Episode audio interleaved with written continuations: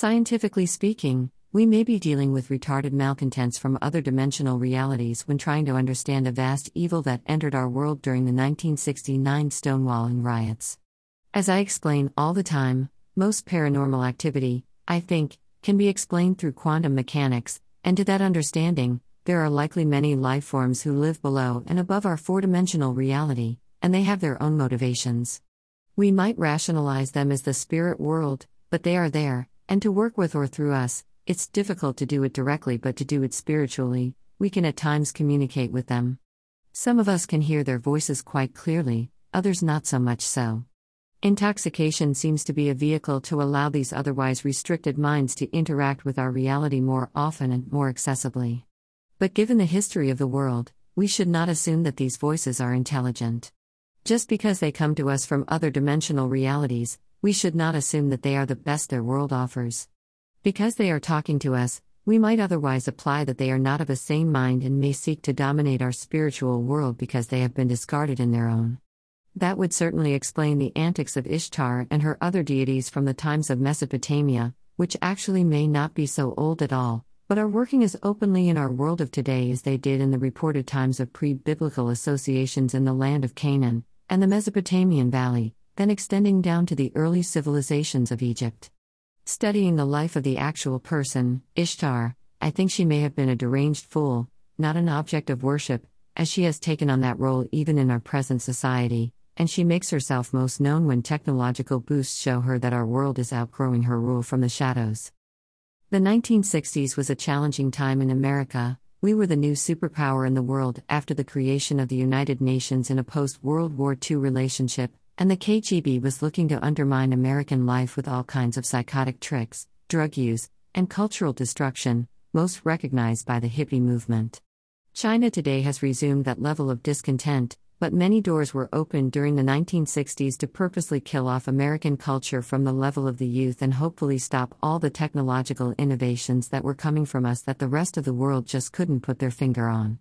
So it should not be surprising that in the summer of 1969, as America landed people on the moon, the KGB aggressively undermined our society and many other competing forces, including occultists who wanted to see global communism. Gay lifestyles were illegal then, so it was quite a rebellious thing for the people who gathered in Greenwich Village in New York City, at the mob owned gay bar, a kind of speakeasy for its time, the Stonewall Inn, and participate in that lifestyle. To enforce their anti gay policy, the police would often raid this bar for operating without a license and arrest everyone.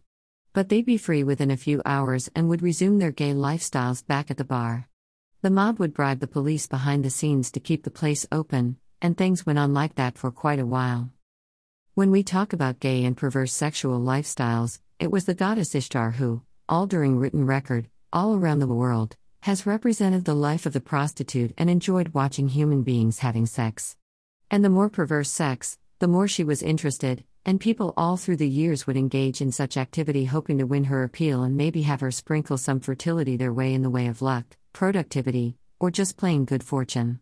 In that regard, a place of drunken action in one of the biggest cities in the world, under the occult attraction of the anti American forces, would be a great place to evoke the attention of the goddess, especially one month before the moon landing, which had the world jealous with rage at the time.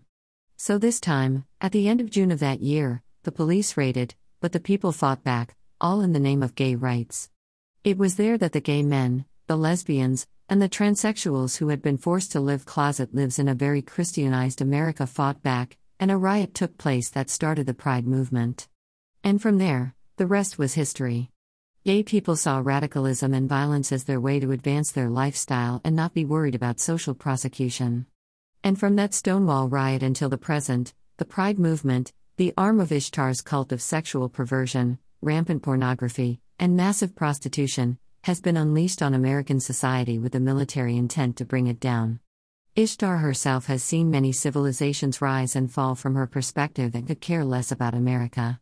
But the attention she gets from her worshippers has made her a rock star in the spirit world, giving her many reasons to continue her quantum abuse across dimensional space and time. So it should come as no surprise that after a trans liberal shot up a Christian school in Nashville, where the authorities worked hard to suppress the manifesto of radicalism that the shooter left behind, that violence is the preferred method of expressing themselves. We saw transsexual Rocky Horror Picture Show lunatics storm the Capitol to make the entire issue about gun rights, not their sexual predilections that just caused the death of many innocent Christians. We have also watched many trans activists vandalize lawmakers' homes and move further to the aggression of violence to advance their agenda of the cult of Ishtar. They do it because it worked at the Stonewall Inn, and since then, they have not seen a resistance from society to inspire them not to. And their movement is driven by the ancient goddess Ishtar, and foolishly they assume that by appealing to her, they gain the power of expression that extends into the afterworld.